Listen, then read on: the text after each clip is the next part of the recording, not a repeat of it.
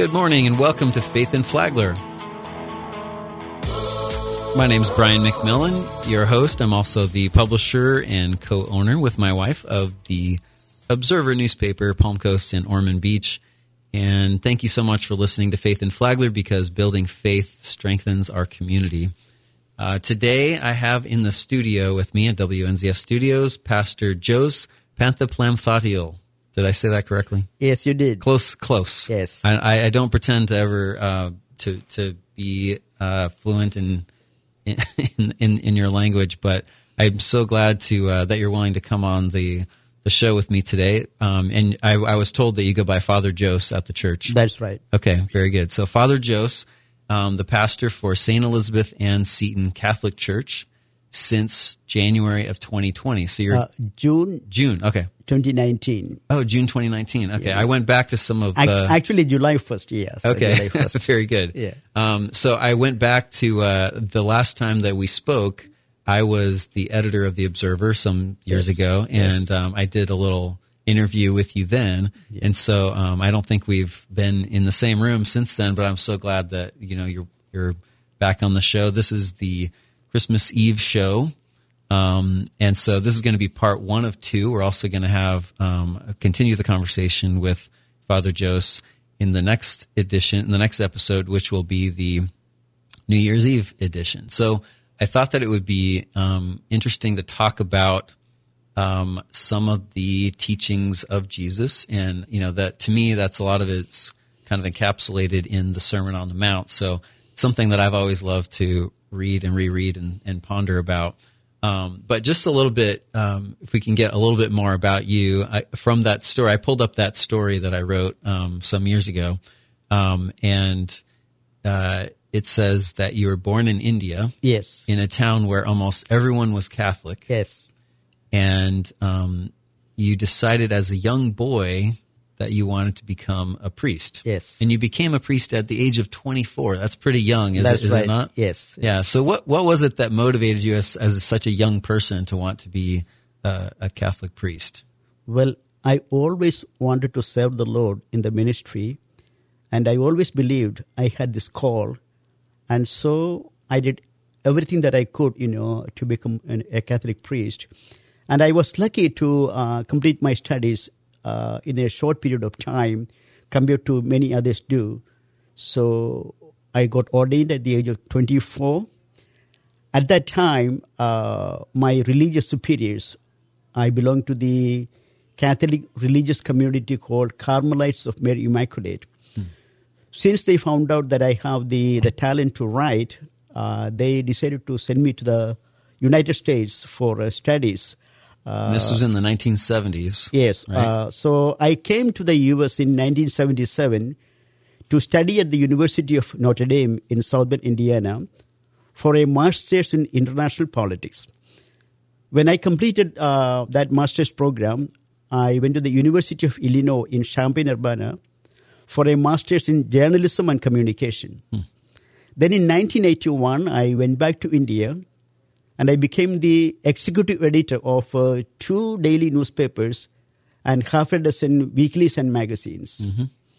Later, I c- came back to the US to do a uh, PhD work at uh, Marquette University in Milwaukee. Again, I went back to the newspaper as its editor. Uh, then, in 2008, I was elected as the head of my community, consisting of 3,000 members we have 2,000 priests and uh, over 100 seminarians. Wow! And, and what what what uh what what geographical area does that Uh, encompass? all of us, except a few people, come from Kerala, which is one of the southern uh, states of India. Uh, okay. We have also a few uh, priests and seminarians from Africa, especially from Kenya. Hmm. Otherwise, most of the members of our community uh, come from uh, Kerala, the southern state. But our work is all over the world now. We are scattered all over India, and also we are now in 34 different countries, including Wow. the United States and Canada. Very cool. And I know I know you said in the last time we talked that you had been to St. Elizabeth Ann Seton at different times in the you know 1989, 94, 95, 97, Yes. and and then you became the the full time pastor here. Yes. in uh, in, few years ago. So. Um, anyway, I'm glad that uh, again. Thank you very much for joining me, and hope everyone has a Merry Christmas. Yours is going to be busy.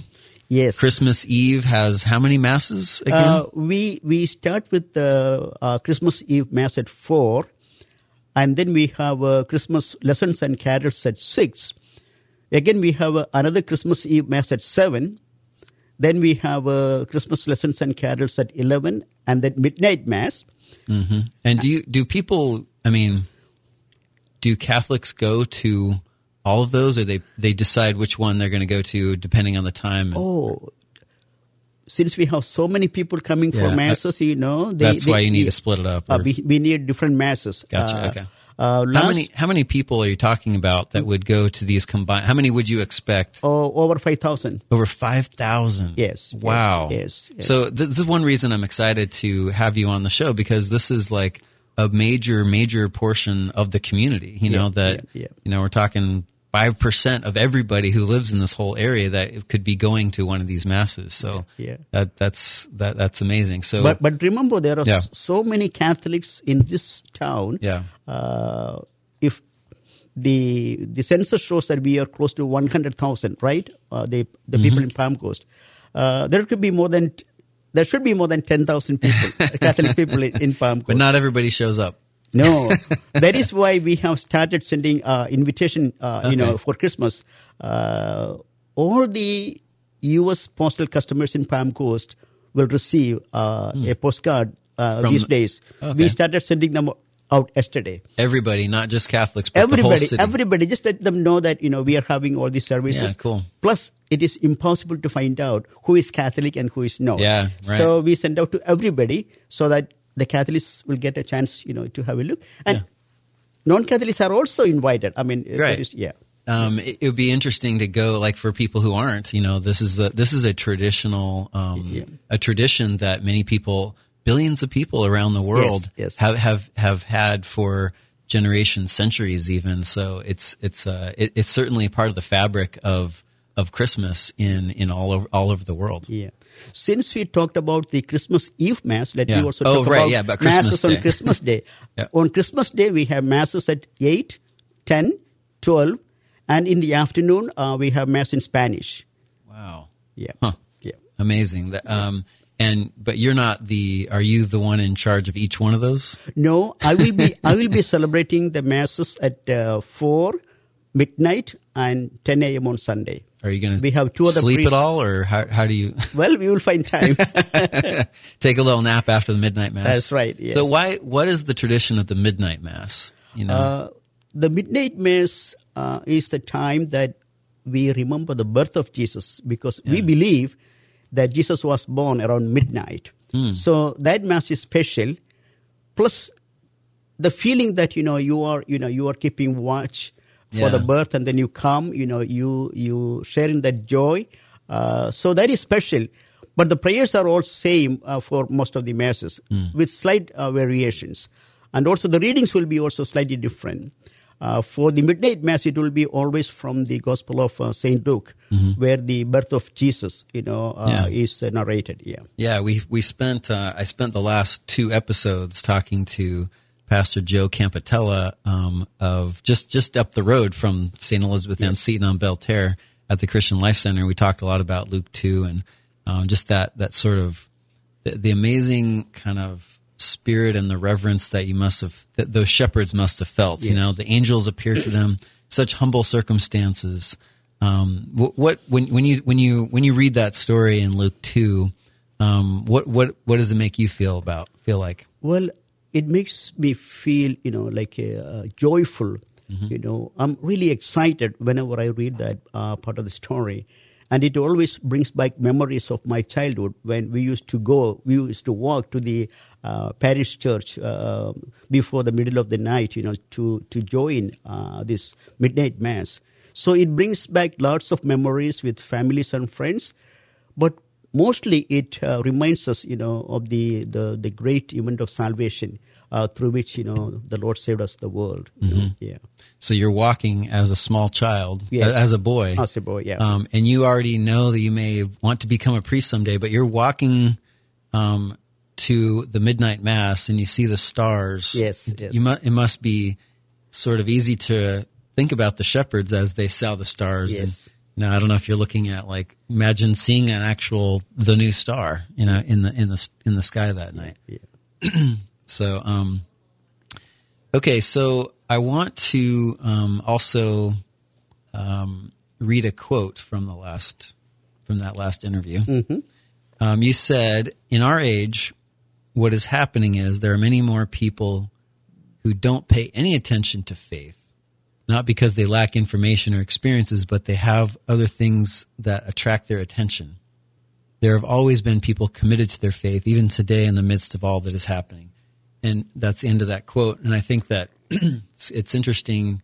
This is this was part of what we talked about then was the the the sort of challenge of, um, yeah, having having religion and faith be part of people's lives when it is so easy to be distracted by all these other things. And I wondered if you could comment a little bit more about that. Just um, how do we make rele- How do we make faith more relevant in our lives and, and, and connect to that? Well, I think we need to show through our example how faith makes us alive, how it makes us happy, how it makes us to become a better citizen of the country. You know, how we are able to you know get along with people. Uh, without faith, you know, we will not have the uh, the the qualities uh, that will help us, you know, to become a better person. I'm not saying a person without faith is not a good person. Yeah. What I'm saying is our faith tremendously helps us because we know we are supported by a higher force. That is God. He is always uh, helping us in everything we do. Remember the uh, the words of Saint Paul, uh, Philippians four thirteen. I can do everything in Christ who strengthens me. So the faith really gives us that strength, that courage uh, to to go forward, even when we face uh, all kinds of challenges and obstacles. Yeah. Which again, just like you said, it makes us better citizens. What, whatever faith it is, if we have, if we believe, we have this kind of hope, um, and uh, if it gives us a kind of courage and determination to do good things, That's right. And that the whole community is benefiting from that. So that, that's a great sentiment. So um, I need to pause for a second, actually, and make sure that I thank the the sponsors of the show. um, I want to thank Douglas Property and Development, Big John's Appliances, and Stevenson Wilcox and Associates. Their uh, their support makes the show possible, and I really appreciate them and what they're why that they're uh, they're supportive. Um, also, so if we can now, I'd like to talk a little bit about Matthew chapter six. So this is in the Sermon on the Mount, and um, Jesus is teaching his disciples to pray. Um, and I know that this prayer is very, um, uh, very central and very important to Catholics uh, in particular. I think um, you call it the Our Father. Like there's that's the Yes. name of it, right? Yes, yes. Um, and I think a lot of, I mean, all churches who read the New Testament, you know, read it. Um, but I just wanted to kind of, first of all, if you could tell me why the the Our Father is so important to to you personally. Uh, let's start there. Like, how, how have you connected with the Our Father? This this prayer that Jesus says in, in Matthew six. You know, uh, the prayer Our Father is probably one of the first prayers I learned when I was little. Uh, our parents uh, normally begin teaching us when we are very little, uh, and it starts with in the name of the Father and of the Son and of the Holy Spirit. That is the, the way all the uh, Catholic, uh, you know, uh, prayer services or uh, liturgies begin. So we learn that when we when we are very young. Together with that, we are actually taught the prayer Our Father, and the the parents will always remind us, you know, God is there, pray, you know, and He is going to help you and provide you with what you need. So the the way I grew up was uh, praying this prayer every day uh, together with my family because uh, I come from a family where we have uh, uh, evening prayer. Uh, you may not believe this, but uh, it always lasted one hour every day. A prayer for one hour. Yes, uh, the evening prayer of the family. Well, I don't think that that the Catholic a Catholic priest would lie to me about that. Of course, so I do believe you, but an hour. Yes, even now, even now, even though my parents are gone, I have only a brother and, uh, and his wife there. Uh, they have no children, but they still spent. Uh, I wouldn't say one hour, but it's uh, over like fifty minutes. So how what what do you say in the prayer for 50 minutes? You're Oh. not just are you you're not just reciting the Our Father Oh over no, and no, over no! again, I will right? tell you what we do. Please do. No, we start with the prayer, our Father, and then of course uh, we have uh, uh, uh, the reading from the Bible. Uh, what we do is we read one chapter of the New Testament. That is when I was growing up. Now it is slightly different. One chapter of the New uh, Old Testament, one chapter of the New Testament. Every night we used to do it. That is how I really became familiar with the Word of God. Uh, we we do that. Then we say the Rosary. Then we have uh, different kinds of uh, novena prayers, you know, novena to the Sacred Heart of Jesus, uh, prayers to the Blessed Mother like Legion of Mary. Uh, and then we also on Thursdays we do uh, like an uh, hour of adoration, uh, mostly praise and worship uh, to the Lord Jesus, especially for His gift of the the Blessed Sacrament. So it is it is something you know which has almost everything, and we remember uh, the dead. We pray for them. We remember all the family members. Uh, I know that every day my family members uh, during their evening prayer uh, say my name Yeah. during their prayers How, how does that make you feel knowing that because they, I, I, I, know that I'm being supported, you know, uh, by others, especially by my family for my ministry, which is really challenging. Yeah. So I have that strong sense of support, you know, uh, from them. So the the evening prayer uh, really helps us also to learn some of the prayers. Like when I was growing up, uh, during one part of uh, our evening prayer, we were asked to recite some of the important prayers by heart. Uh, in fact, there are thirty. There were thirty-three prayers at that time we learned by heart. Wow. You can't even be, imagine that. what do you think it does to you to to have those memorized? Oh, How does that help you?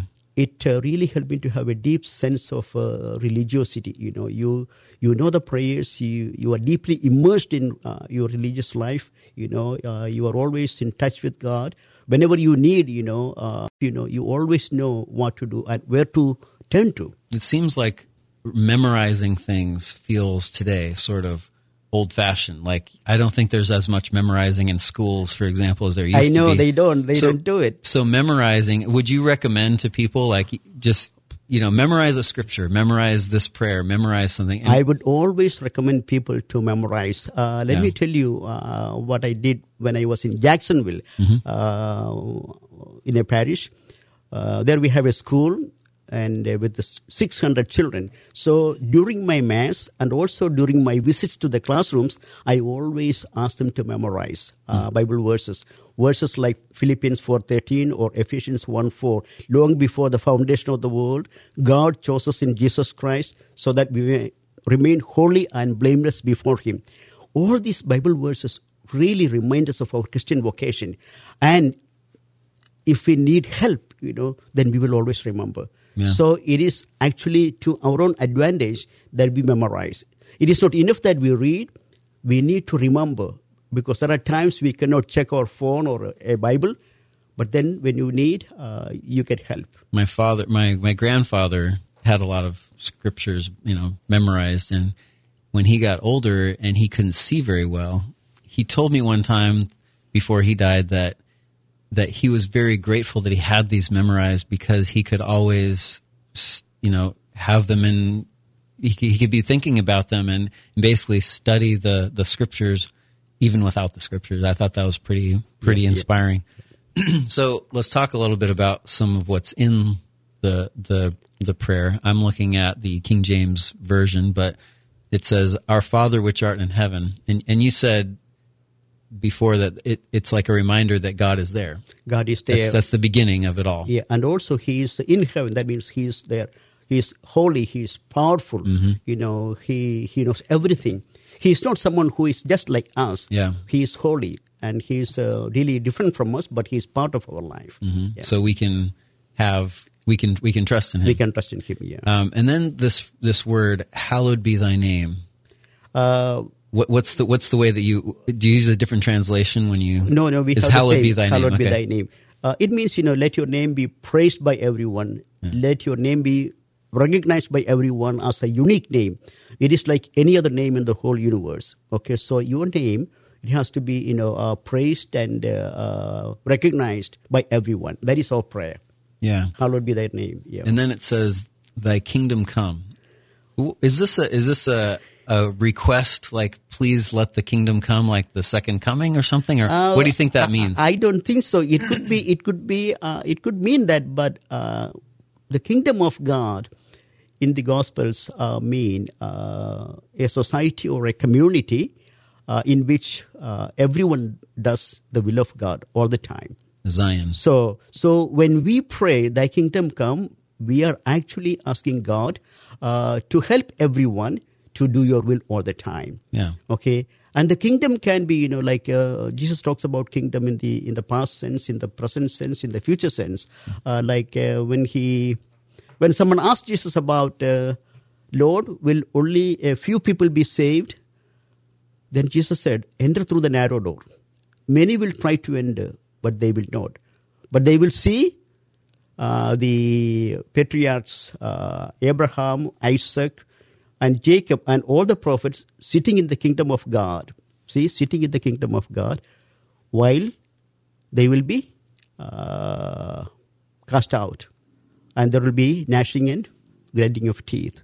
So that kingdom means the a group consisting of the people who always did everything to please God.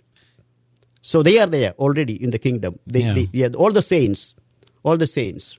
Now we need to establish that kind of kingdom in our midst. And remember, we have an example.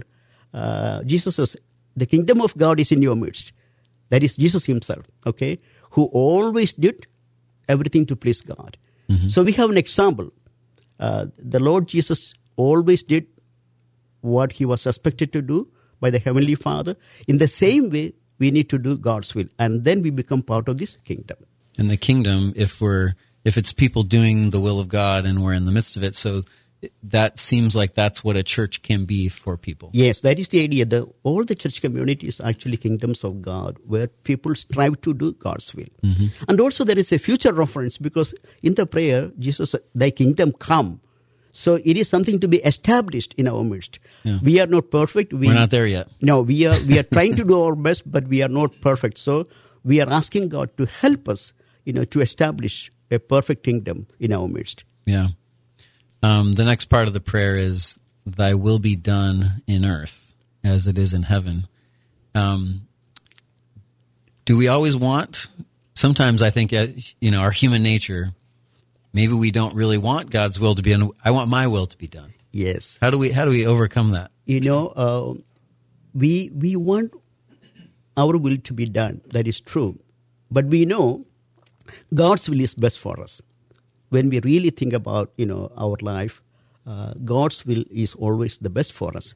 So we are actually asking help, uh, you know, to to guide us, uh, to strengthen us, to accept His will, so that it will be established in my life. It will be fulfilled in my life. It is easy to say, I'm ready to do God's will, but we need God's help, God's guidance, God's strength, especially the guidance of the Holy Spirit to, to do His will. It seems like sometimes it is hard to know what is God's will. I mean, there's some things that we know that, that are pretty clear, but sometimes I think it's hard to make decisions. And how, how do we really know what God wants us to do? It is, it is really hard uh, to find out God's will, but there are ways through which we can find out God's will. Okay, uh, first of all, we We're can. almost out of time on this episode, but okay, maybe we'll tease this for the next, okay, okay, next segment. Okay, first of all, we can pray, Lord, show me the way. Okay. Yeah. Together with that, we need to uh, look at the teachings of the Lord Jesus. Okay, uh, the scripture uh, readings. Then we will find out what the will of God is. Uh, First Thessalonians 5, 16 to 18. Uh, Rejoice always. Uh, pray unceasingly. Give thanks in all circumstances, Mm-hmm. for this is the will of God in Christ Jesus for you. If we remember this uh, Bible verse, it will help us, you know, to apply that principle Yeah. uh, in our daily life. Yeah, we can we can use our own brains to kind of apply that's, it. that's right. Um, Pastor or Father Jos Panthaplamthottiel from St. Elizabeth Ann Seton Catholic Church. Thank you so much for joining me. I look forward to part two in the next episode, and um, I hope everybody has a Merry Christmas. Thanks again to our sponsors, Douglas Property and Development, Big John's Appliances, Stevenson Wilcox and Associates. Thanks for listening to Faith in Flagler.